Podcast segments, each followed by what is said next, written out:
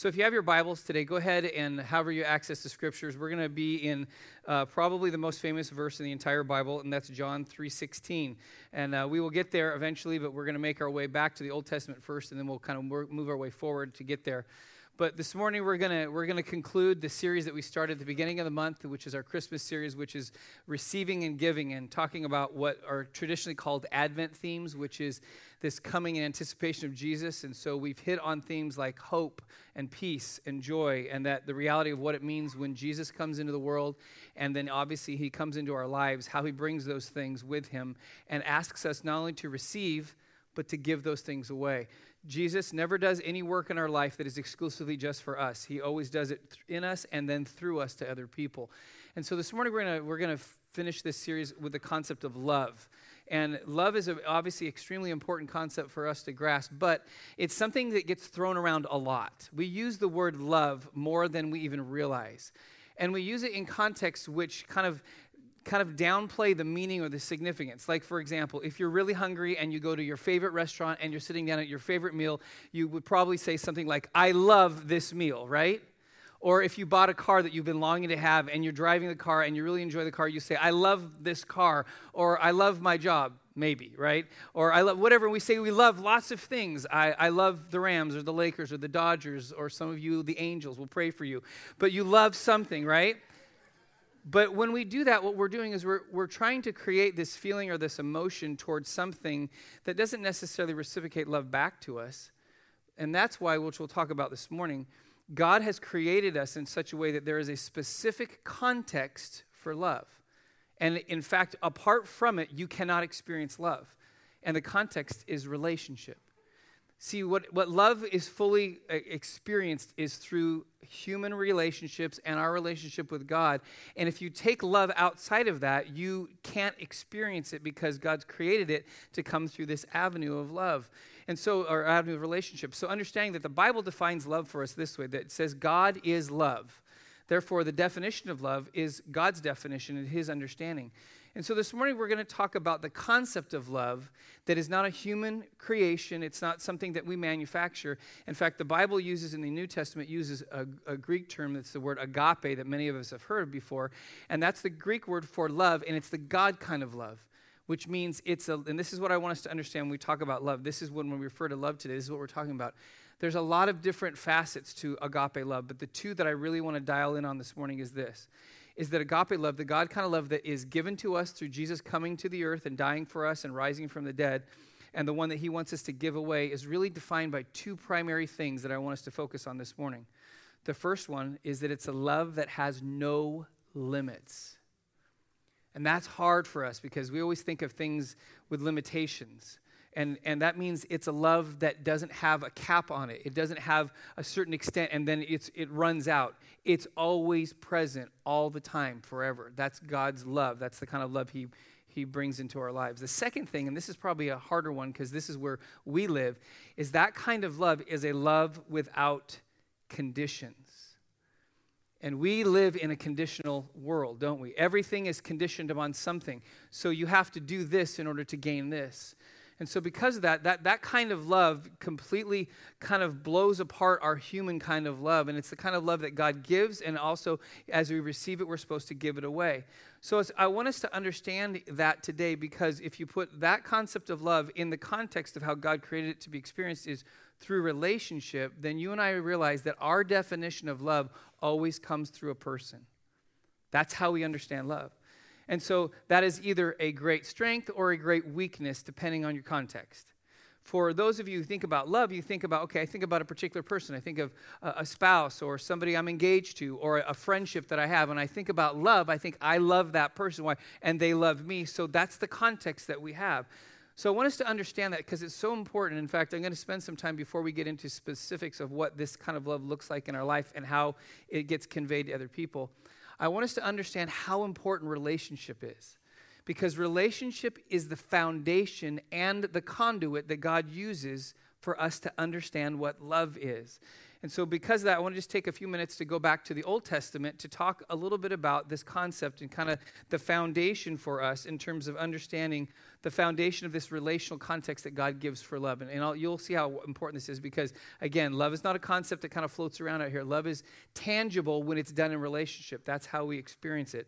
So, the first thing is this these are the three things of kind of this foundation of relationship is that, first of all, we are created with relational DNA. It's just, it's a part of the nature of being human is to be in relationship. Now, those of you in the room who are, are introverts, you're thinking, well, not me. God must have missed that DNA part of my life. But actually, if you and I are honest, all of us have a deep sense of longing for relationship, to feel like we belong, to feel like we're connected, to not feel like we're isolated.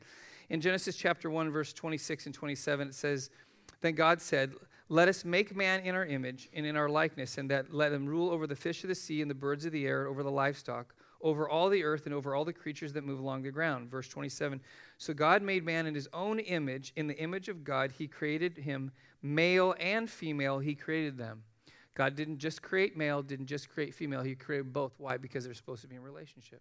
And to be made in the image of God means that we reflect the nature of who God is. And God, def- God reveals himself and defines himself in three persons the Father, the Son, and the Holy Spirit. We call it the Trinity. It's not a concept that you and I can get our brain around because it's a God thing, but God is in himself, is in relationship in his nature.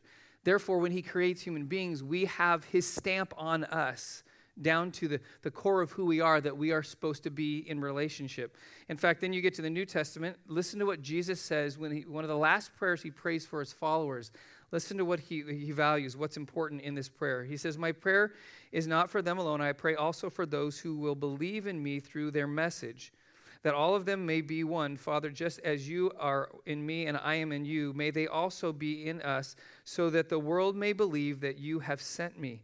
I have given them the glory that you gave me, and that they may be one as we are one, I and them and you and me May they be brought to complete unity to let the world know that you sent me and have loved them even as you have loved me. What is Jesus praying for?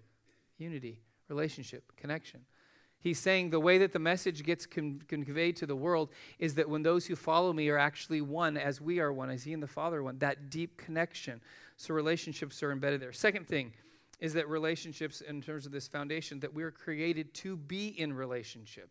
That's, that's the natural, actually believe it, the natural outflow of humanity is to be in relationship with other people. And there's a couple of things I want to highlight about that.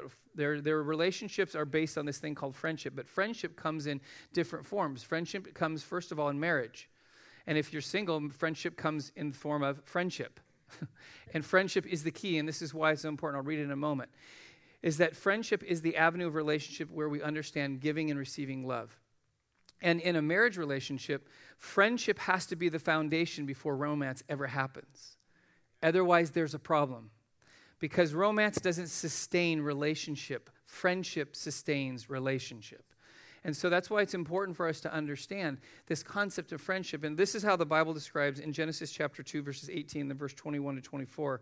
This is how God put everything in motion as far as the context of marriage says the Lord said, It is not good for a man to be alone. I will make a helper and suitable for him.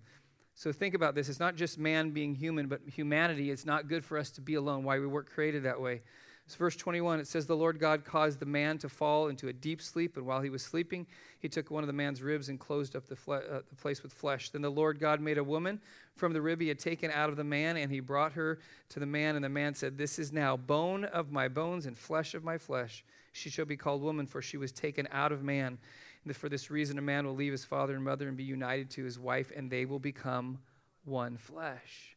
It's that deep bond that God created us to be in. But you know what's really cool is that that same kind of bond that is experienced in marriage and friendship is also experienced between people who are not married in terms of the reality of friendship. I love this description. Listen to 1 Samuel chapter 18 verse 1. Probably one of the most powerful elements of friendship is David and Jonathan. They had an incredible bond. Listen how this, the Bible describes their friendship. It said, The soul of Jonathan was knit to the soul of David, and Jonathan loved him as his own soul. There's this deep, why? Because there's a longing in both Jonathan and David to be in relationship with somebody else, to be in friendship, to be connected. And so I say this again. I know you're probably thinking, man, Pastor John, just get on with it. No, you can't, you can't leap over relationship or you will never get love. In fact, there's some of you here today, you've lived such isolated lives, either out of your own brokenness or the brokenness of other people towards you, you've never experienced what it is to be loved by somebody because you've removed yourself in self protection because you don't want to be harmed or hurt, so you isolate. And so, because of that, you don't know what love is. But the God of the universe didn't send a concept, He didn't send a thought. In fact, He didn't even send a book, although the Bible is God's word. He sent who? His Son in human form to relate relationally, relationally to human beings. So, then the final thing of this kind of foundation is that relationship ultimately was what was lost at the beginning, back at the, in the garden. So if you go back to Genesis again, we're looking at the first few chapters there. But in, in chapter three, we everything the wheels start to come off in the in the in the story. Adam and Eve have been instructed you can eat from anything except for the one tree, which is the knowledge of good and evil. And we get to chapter three, and what do they do? They eat of the one thing that they can't eat of. Why? Because the statement that Adam and Eve made to God was, Thanks for the advice, thanks for your insight, but we'll do it on our own. We'll make the decision what's right and wrong, what's good and bad for ourselves. But then when you get to verse 8, after they eat of the fruit, it says this in verse 8 of John or Genesis chapter 3. It says, Then the man and his wife heard the sound of the Lord God as he was walking in the garden the cool of the day, and they hid from the Lord among the trees of the garden. What's going on here? So Adam and Eve had this incredible relationship with the God of the universe. He would walk in the garden. He would spend time in the garden. He would be present with them as we are present with each other. They would relate face to face as we do as human beings. And when they decided to basically not take God up on his offer to be one that would give guidance and wisdom and understanding, he would be the leader, and they chose to be the leader, then what did they lose? They lost relationship, they lost connection. They lost the very thing that gives them meaning and purpose in this world. They lost that. Why? Because they chose to do it themselves. And what they also lost is not only lost that, they lost their innocence. That's why in Genesis 2:25 it says when Adam and Eve in their in their original state before the fall, before Genesis 3, that they were naked and they had no shame. There was innocence. They lose their innocence. Shame becomes a part of the equation, and now there's this disconnect. So why am I spending so much time on relationship? Because of this. You and I struggle with receiving love when we're disconnected from God because God is the ultimate source of love. And the only way we find our way back into understanding love again is if we find our way back into relationship with God. But because we're human beings, guess what we've all lost? We've all lost connection with God in one form or another in our lifetime because there are decisions we make all the time that chooses us over God and his wisdom. But God makes a way through Jesus coming and being born at Christmas and then living a perfect life and then dying on the cross and rising from the dead that takes our sin and failure, that disconnects us from God and then reconnects us because Jesus takes our sin on him. It's all done through what? Relationship, relationship, relationship. Why? Because the outcome of broken relationship is isolation. And isolation kills the soul. That's why in, in before we get to John 3:16, uh, you don't have to turn there, but in Luke chapter 15, one of the very famous passages, Jesus tells three distinct stories about three things that were lost. And there's a common thread that runs through all of them. They all find themselves being in isolation. He talks about sheep and how one wanders off and when that one wanders off, the shepherd leaves the 99 to go after the one. Why? Because the one in ignorance has isolated themselves. By the way, no, there's no, um, it's not an accident that the Bible refers to followers of Jesus as sheep because sometimes we are stupid, right? We're ignorant and we do dumb things. And even in our stupidity, God still comes after us. And then the next story Jesus tells is, is the, the value of a coin that somebody loses a coin and that coin is so valuable, but the true value of money is not when it's lost, it's when it's found. Why? Because when it's lost, it's not useful.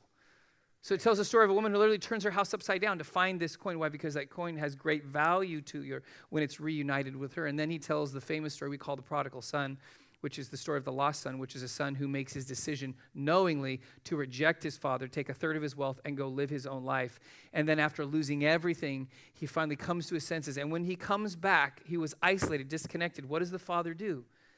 He throws his arms open wide and he embraces his son back in. In fact, he throws a party. Why? Because what was lost was relationship, what is gained is relationship. And I say all that because this is what we're going to talk about in the next few things I want to focus on today is that the understanding of love comes through relationship. And the only way we understand God's love, which has no limits, which has no conditions, is if we're in a relationship with Him. And when that is reestablished, love comes to us. And then God says, Now, now you give that love away. You receive it from me, and now you give it away. So, how do we give away love that's that kind of love? What are we supposed to do? What does it require of us? So there's, there's something important, a concept that I'm going to read here in John 3.16 that we have to understand. It's a, it's a word that we throw around, but it's a very important word. It's the word incarnation. And incarnation describes that the God of the universe became human. He took on human flesh. And incarnation means to be present. And so to in order for God to show us his love, as I said, he sent his son to become human, which is the incarnation which means for us to experience love means God has to become one of us so that we see what love looks like and we know what love is, which means for us to give lo- love away, what does that require of us? We have to live incarnationally. We have to live what? Present with people. And we'll talk about this in a moment because God has chosen to be present with us and to understand our humanity so that he can convey his love to us. And if we've received that, what does that mean for us? Then we have to live with other people, conveying God's love through us to them without limits and without conditions. Easy. We're done, right? Should we just go home and practice this, right? But that kind of love requires something of us. It's something, and there's a number of things, but it's difficult. But it's these are the things I want to talk about that it requires of us. But let me read John 3:16, which you can many of you can quote because it's so famous. For God so loved the world that He gave His one and only Son, that whoever believes in Him should not perish but have eternal life. Anybody heard that before? Yes, most of us have. What does that verse actually mean? Well, let's just take some time to break it down. It's talking about what love and how love is defined. The first thing is this incarnational love requires the removal of limits. It requires the removal of limitations that we place on things around us. So, for God so loved, love meaning the word agape, which is what? No limits, no conditions. That's the God kind of love which means that God removed the limits of us being disconnected from Him by coming to earth. The big gap between us is no longer there. But if you and I will think about this for a moment, this is hard for us because we live in a world and we live in a context where our love and our affection is always based on something else somebody has to do for it. We live that way. And we have to think about this. Is our love for somebody based on our love for somebody, or is it based on their worthiness of being loved? See, whether we know it or not, if we're honest with ourselves, we all have kind of a, a mental kind of checklist of what somebody has to do in order for them to justify us loving them. And it's hard for us to not go through that list or not use that lens to look at people, but God doesn't use that lens. God loves what unconditionally, un, without limits. So it means we have to be willing to remove the limits that we place on people or the criteria we use to say, you are lovable, and boy, you're not lovable. And we have those kinds of people. And particularly, it's easy to love the people that we already love. It's hard to love the people that we don't. Because that's where love really makes a difference, because that's when it has to remove the limit of, I don't love you because you did this to me, or because you live this way or you made this decision, or you did this, whatever it is, and we have that condition. We always kind of categorize it. I love you if. You know, I've never quite heard that in marital vows that I've done lots of weddings. I'll love you if you're never sick, if you're always handsome and beautiful, if no, if you're never poor. No, that never comes out, right? I love you what unconditionally without limits. It's really hard when somebody wrongs you to truly love them. But that's the God kind of love. Did we all wrong God? Yeah, we all turned our back on him, and yet he keeps coming after us. He keeps pursuing us. He sends Jesus into the world. So, what does that mean for us? When somebody wrongs us, one of the greatest statements of love is finding a way to forgive them, which is hard. It's really hard. You know, something I've seen in, in the, the media a lot lately, and it happens a lot more, but it's happened for a lot, lots of years. Churches become targets because they, the, there's a sense that churches are easy targets for thieves to come in and steal valuable equipment, things like that, and because the church is so trusting, they'll just let anybody in. And so it happens all the time. See it in the news all the time. Somebody breaks in and steals stuff. So don't get any ideas. The angels guard Antioch, and we're safe here, okay? Besides, we have ADT and we have police officers and things like that. So, but there's this, it's a thing that happens all the time. Is just in the media this last week. And I, I, went and just did some internet searches just to kind of see. And this is one of the things that popped up with all of that. It's really interesting is along with churches being targets and being robbed is the stories of churches finding ways to forgive those who steal from them. I saw m- numerous interviews with pastors and leaders in churches, and obviously, you know, they file the police report, they go through all these things, and they say, but you know what? If we ever meet this person and if they're listening, we want to, them to know we forgive you. In fact, you can see there's a church that put it on their marquee. That's, that's the statement. Those who robbed us, we choose to forgive you. What is that saying? We're saying we're removing the limit or condition that we always put on people to say, I only love you if you never steal from me. But love says what? I choose to forgive you even though you don't deserve it, which is how we receive love. We don't deserve it, but God gives it to us. So that's the, the first thing. That's an easy requirement, right? Just remove all limits. Moving on. Second thing incarnational love also requires embracing all. So, if you've been at Antioch for a amount of time, you realize that as we go through messages, the points get harder as you go. So, sorry if this is even more difficult. This is a hard one. When, the, when John 3.16 says, so for God so loved, remember, no limits, no conditions, the world. That isn't just creation or the planet, it's people. God so loved the world. It doesn't say God so loved Christians or Jews or good people or people of the same ethnicity of me. It says God loved the world. That means everybody. There's nobody who lives now, will live in the future, or has lived in the past that God doesn't love. Why is that profound? Because we struggle with loving people. Think about what, what is that? What's the one thing that you deal with? What's the thing that comes up that you're like, I can love people for all these kind of things, even though they do these things, but man, for this thing, I can't love that person. Boy, this is something that's really hits home for us in our context right now. We are living in a very volatile, divided nation right now. In fact, pastors like me have to be very careful that you don't say, you don't bring politics to the podium because people immediately part ways in the room and like, oh no, is he Republican or Democrat? Does he like Trump or does he hate Trump? That's all, that's it. And we miss the point. Because Jesus would love somebody whether they were liberal or conservative, Democrat or Republican. He wouldn't look at them that way, would he? He would love the person that disagrees with everything he does morally. He would, he would still love them. Why? Because his love doesn't have political limits. His, his, also, his love doesn't have moral limits. We have moral limits. When somebody lives a, a, a lifestyle that we perceive to be immoral, we don't know what to do with them. And the last thing that we want to do is hang around immoral people. Why? Because we might become immoral too. They'll brush off on us, you know. Do you not realize that Jesus never had that fear? He became human without worrying about being sinful like human beings. He was around sinners constantly but never sinned because he realized that being present was what he needed to do. Why? Because the context of love is relationship, which means Jesus loved everybody. We're so afraid that when we're near people that we disagree with or we don't understand and maybe can't really love, that somehow we can't really be present. So we disconnect and we, what do we do? We break relationship. And so there's a disconnect.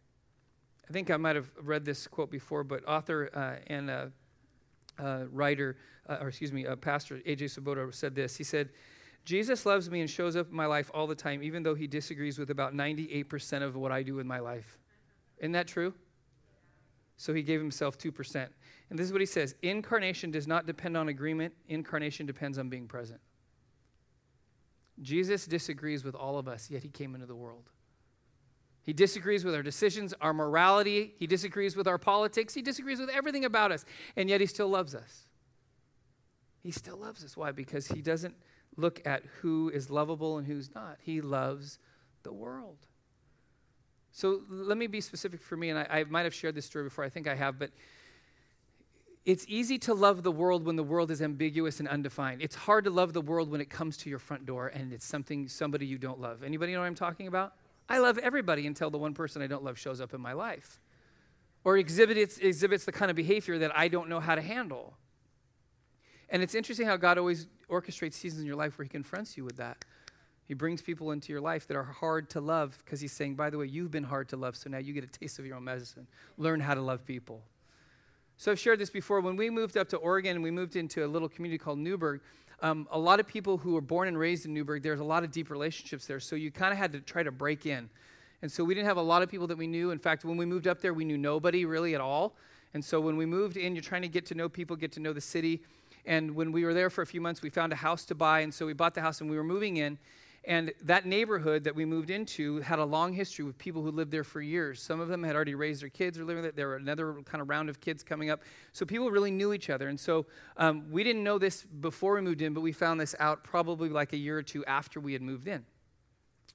So the, the, the family that lived next door to us, or that would live next door to us, uh, they were about as opposite as you could define as what Christian would look like in terms of their morality. I mean, uh, if you go down kind of the checklist of what we do, they smoked, they drank, they cussed, they, I don't know what else they did, but I mean, just not the family you want to live next to, right? And, and so you're moving into that. And so they, not only did we, we didn't know about their kind of their reputation, but we heard a few years later that not only did they live that way, but they didn't like Christians at all because Christians were moral people.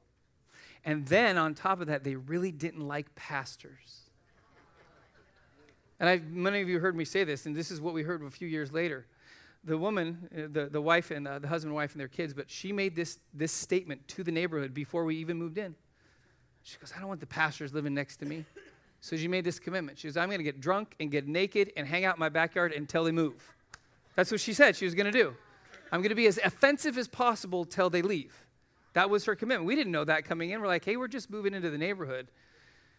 So we realized right off the bat there was tension already. Just, you could tell that you know you neighbors move in, and she just there was tension. And here's the interesting thing: the way God orchestrates things is that um, that our house, when it was originally built in Newberg, it didn't have fences around. None of the none of the houses in the neighborhood fences. In fact, I realized when Californians move to Oregon, they put up fences. Oregonians naturally don't put up fences. That's just the way they are. And so the fence had been put up in our backyard, but it didn't go all the way from the back of our house to the front. It stopped at the back, and so did our neighbors. So we had this kind of shared space in between our houses. And so our, li- our family room window faced their kitchen window. So we were like in each other's space all the time. You, you're seeing what's going on in their kitchen. You're, they're seeing what's going on in our family room because there's no barrier. They would put, park their boat there once. I'm like, please put your boat there, right? At least there's some privacy. But it, I could tell there was tension right away. But Kim and I knew right away that God put us there for a reason. That it's funny how God puts you next to difficult people. He always does. And so we knew that we had to love them. And so we did. And Kim reached out right away and tried to build relationship. And sure enough, about three years in from when we were there, in the same week, her brother and her husband's brother both committed suicide. And their family was devastated.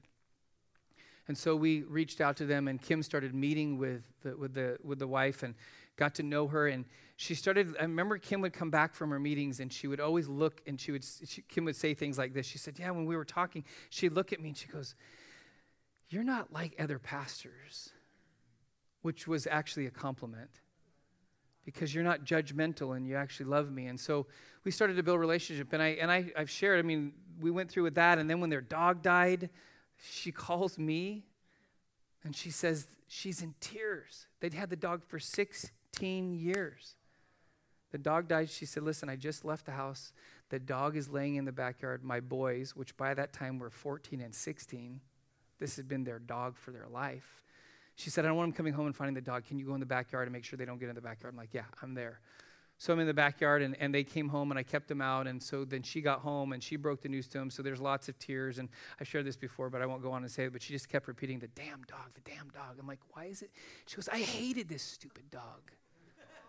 And she's sobbing. She goes, but I'm so broken over this dumb dog. So she's just sobbing, and so then she had a friend come over, and then Kim and I are there, and so we're all crying. You know, I'm like, I don't even really know the dog. The dog kind of bothered me, so I don't know if this is good or bad for me. And she looks at Kim. She goes, I know you don't really believe in this stuff, but could you go in the house and get me a cigarette? I really need to smoke right now. And Kim's like, sure. So she went in and got her a cigarette. So she's smoking, and then she looks at me as she's puffing away. She goes, You're a pastor, can't you? Don't you have a special prayer for this or something? A dog dies and there's a prayer for that? She has no church background. She doesn't know. I'm like, I can pray. I don't know if there's a special dog prayer, you know. And so she's like, like last rites or something. Like, I don't know if it applies to dogs or whatever. So we did. We got in a circle and we prayed.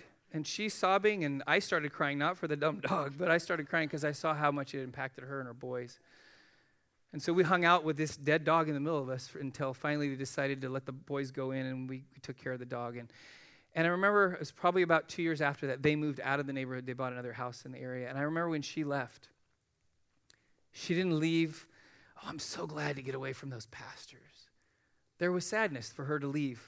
It was a good thing Newberg's a small community because we kept running into them. We, could, we stayed in contact with them.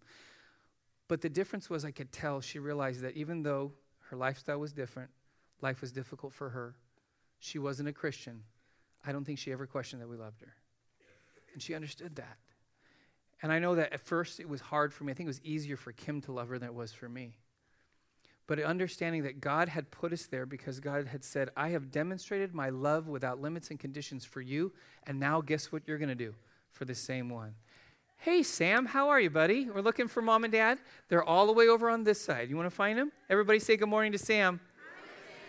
There's mom. Everybody say hi to Layla. All right, very good. And Layla loves Sam. What a perfect opportunity to show mom's love for her son, right? All right, moving on. so, two more things. Incarnational love not only requires, obviously, uh, living, giving up the limits and ultimately loving the world, but it means that it requires giving up what is valuable. So if you read on the passage, it says, For God so loved the world, and depending on what translation you have, it says, God gave his only begotten Son or only Son, which means God in heaven, the Father, did not have like this long, like, um, like line of sons that he could just like, ah, I could give up one. He had one. That's it. That's all he had. His most valuable thing was his son, and he gave his son willingly for us. That's the demonstration of love gives up what's valuable if it's not valuable, then ultimately it's not truly loving. And so, what is it that in your life is difficult to give up? Because many times that's the very thing that you need to be willing to give up in order to demonstrate the kind of love that people need to see. And we struggle with that. So maybe it's maybe it's your time, maybe it's your money, maybe it's a lot of things. But I know for sure I've I've realized this in my life, and I think this is true for our culture. Actually, I think there's something in our culture that has become more valuable than money. It's our time. There's always things competing for our time. And time is a currency, you spend it. And so we always, when we're considering doing something, either we say it or we think it. I can't afford to do this. I don't have enough time to do this.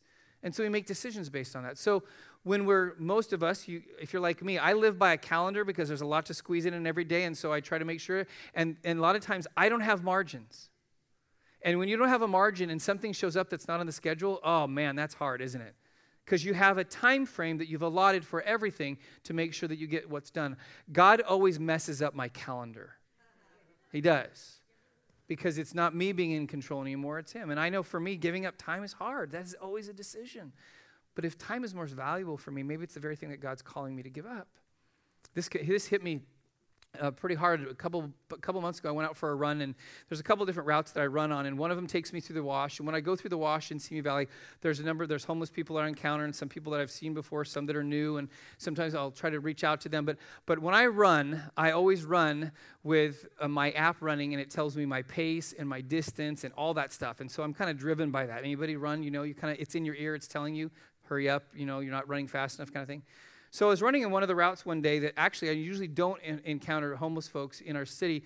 But on that particular day, I was running and there was a guy who was on this grass here and he was, he was asleep. And so as I was running up on him, I just kind of registered. I thought, okay, well, at first I thought, well, I wonder if he like passed out and he's in need of help or if he's sleeping. And but I'm just going to be really transparent. I was about like, you know, like, I don't know, 100 feet from him. And in my mind, I'm thinking, oh man, but I'm setting the pace right now. I only have so much time for this run and I know what my pace is. And so I just ran right on by him. Yeah, I know, bad pastor, not have, don't remember the Good Samaritan story from my childhood. I know, I get it, okay? Don't tell me that some of you wouldn't have been tempted to run on by too. So I ran by, but about that loop, the loop that I'm on takes me right back by that, and the loop takes me out about 20 minutes from that point, and then I come back. So as I got past him, I'm like negotiating with God because now I'm feeling highly convicted because I'm on my pace. And so I'm feeling okay. And the Lord said, Obviously, you're going to stop on the way back, aren't you? yes, I am going to stop on the way back. And I did. So I came back and he was still laying there. I was just praying, God, would you just wake him up and have him move so I don't have to feel guilty? Right? Come on, you guys are going, oh, come on, you feel the same way. All right? And sure enough, he's laying there. And so I come back and so I stop. And at first, you know, I understand this because I've encountered lots of homeless people. When some, a homeless person is sleeping, don't wake them up. Please don't, because this guy had been sleeping outside all night and he didn't have any, any cover over him. And he finally was asleep, at least that's what I thought. So I got really close to him. He didn't know, but I wanted to make sure he was breathing. So I got down close to him and I, and I watched his chest go up and down. And then also I made sure that his mouth was clear. He was kind of laying on his side, so nothing was impeding him breathing. And I just stood there for a couple minutes just to make sure. And because I was like, I even kind of whispered, like, hey, are you okay? And he's just breathing peacefully. And I'm like, I'm not going to go, hey, buddy, how are you? Can you wake up to. I wasn't going to do that. And so then I moved on. And I looked back after I got kind of around the corner. I had kind of looked back and I could see that he actually, I don't know if I woke him up or not, but he was up, upright walking and he was okay. But as I kept my kept running home, I just thought, Lord, please forgive me for not being willing to give up my time. You know, you think, oh, this great story that Pastor John saved a homeless man. It's like, no, Pastor John ignored a homeless man that God gave him a second chance at because I wasn't willing to give up time. Maybe it's not time for you. Maybe it's something else. But God will confront you with if you're going to love people, that means you have to give up the things that are most valuable to you. And then there's this last, last reality before the worship team will join us for one last song. And that is here's the hardest one incarnational love requires all of you. It's not part of us, it's not a percentage of us, it's, it's all of us. It says that for God so loved the world that he gave his one only Son, that whoever believes in him would not perish but have eternal life. So listen to this. This is powerful. God, dis- God gave all of himself in Jesus. Jesus came into the world and was all in. The word believe in this context, and especially when it was written to a group of Jews a couple thousand years ago is different than the way we understand belief today. In our Western mindset, we believe, we think that believe means facts and information. So people interpret, well, if I believe in Jesus, I believe that he was real, I believe information, I believe facts. It is so much more than that because belief had to be believing into, entrusting yourself into something. So when you believe in God, you entrust yourself to Him. To believe in Jesus means I fully invest myself in Him, I entrust myself to Him, I give my life to Him. So it isn't just though I believe that Jesus existed, that's not what this is talking about. It's I believe to the point where I give my life and I, I entrust myself to Him. Why? Because Jesus actually gave Himself to us. Jesus didn't come for a weekend visit to earth, did he? He came for a lifetime. He came to a lifetime of suffering and misunderstanding and being marginalized and being, being brutalized and being crucified and all that, all for us. And at never one point did he somehow pull back and stop. So he was fully invested. That means he gave all of himself for us. So what, is, what does incarnational love look like? It means, as a follower of Jesus who's received the love of God, I don't have the right to not love other people fully. I don't. And that's hard. And this is why it's difficult. Because sometimes, although time and money might be important to us, sometimes it's easier to give things instead of giving ourselves. It is, if you think about it. And it's interesting. Um, so, we, by the way, many of you know about this thing called Laundry Love, and you participated through our community groups. So, we're six years into Laundry Love. We just launched our seventh Laundry Love. So, every laundromat except for one in the city of Simi Valley has an Antioch Laundry Love in it right now, which is great. It's great. And I, I, want to tell you kind of the journey of that. So before I got here, and historically, our church has had great impact in our city, caring for the needs of the poor. And for a long time, our church had a very effective food pantry. And in fact, the, the starting of that food pantry, pantry decades ago actually sparked something in our city that led to this day that there is an abundance of food that people can access if they're hungry in the city of Simi Valley, which is awesome. And we knew this about six years ago. And so when we shifted with this concept of laundry love and knowing in the moving of our building there wasn't space to continue on with a, a, food pantry, when we shifted to laundry love, it changed the dynamic a little bit. And for some people, like, oh, we should be giving out food. We should. But there are also there are people who are either homeless or working poor in our in our laundromats throughout our city that need to know the love of God. So we shifted to this thing. It's been an interesting journey over the last six years with laundry love because some people they get the concept they jump in and they go after it other people they get frustrated by it they, they push back on it because here's the concept that we have of the de- definition of laundry love We think that love is expressed when I go in and I pay for people's laundry. That's loving. And then when the opportunity is right, I present the gospel and they get saved, and then I check the box and I'm done. Now, nobody says it that way, but that's the way some people will approach laundry love. Let me just tell you, that's easy. It is super easy. In fact, if you're a part of Laundry Love, that's one of the things, the reason we don't try to raise, we don't raise money for Laundry Love because each group that does it, you put skin in the game by putting quarters in. You're in. But sometimes it's easier, like some people will say, I'll give to Laundry Love, but I'm not going to go to Laundry Love. Why? It's easier to do that.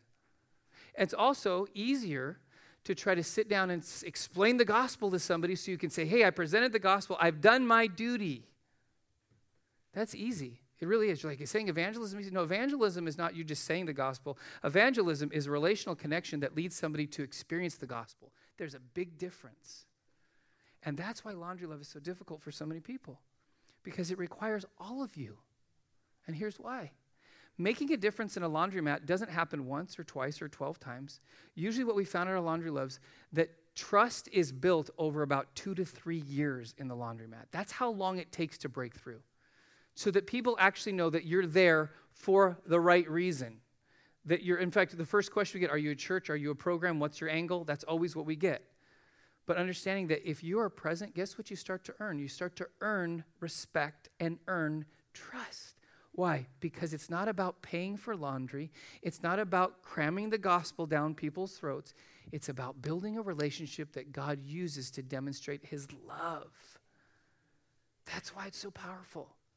It is so powerful. And we've seen that in our laundromat, where now I consider the people in our laundromat friends. They're not a project, they're people. And they have lives. In fact, it's been amazing in our laundromat how people have turned around and they try to start helping with laundry love. They, don't, they don't see themselves as a project. Why? Because they look at us as friends and there's in this relationship. And we've seen in all of our laundromats, we've actually seen people not only come to church, but we've seen people come to know Jesus, people be cared for. Why? It takes a long time. But people who get it realize I'm in this for the long haul. Because I've talked to people who've gone to laundry love three times and they've told me this it doesn't work. I'm like, what do you mean it doesn't work? Well, nobody's getting saved. I'm like, yeah, but have you given yourself away yet? Aren't you glad that Jesus didn't come for a weekend and say, well, nobody's getting saved. I guess I'm out of here. I'm going back to heaven. he didn't do that. And by the way, when Jesus left the planet, when he went to the cross, now he had obviously the some came after the resurrection, but you remember how many he had? He had 12 committed followers. And by the way, if you read the Gospels, all of them turned their back on him. This is the God of the universe. Can you imagine that? I'm like, okay, it's not working. God, Father, I'm coming back. Let's just give this up. He stayed through death into life for our sake. And I share this about laundry love because what does love look like? Love is present. Love is all of us. And it's never about what benefits us, it's about what benefits the person who's the recipient of our love.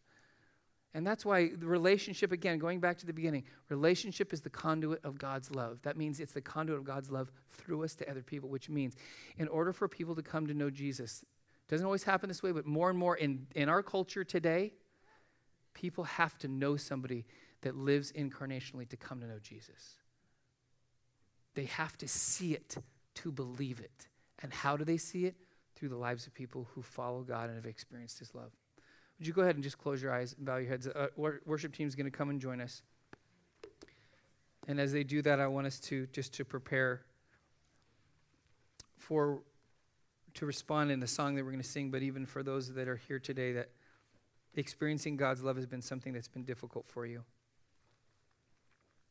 In fact, it might be so difficult for you that you have never come to a place where you have done that very thing I talked about, which what John 3:16 says that whoever believes in him, which means entrust yourself fully to who God is through Jesus.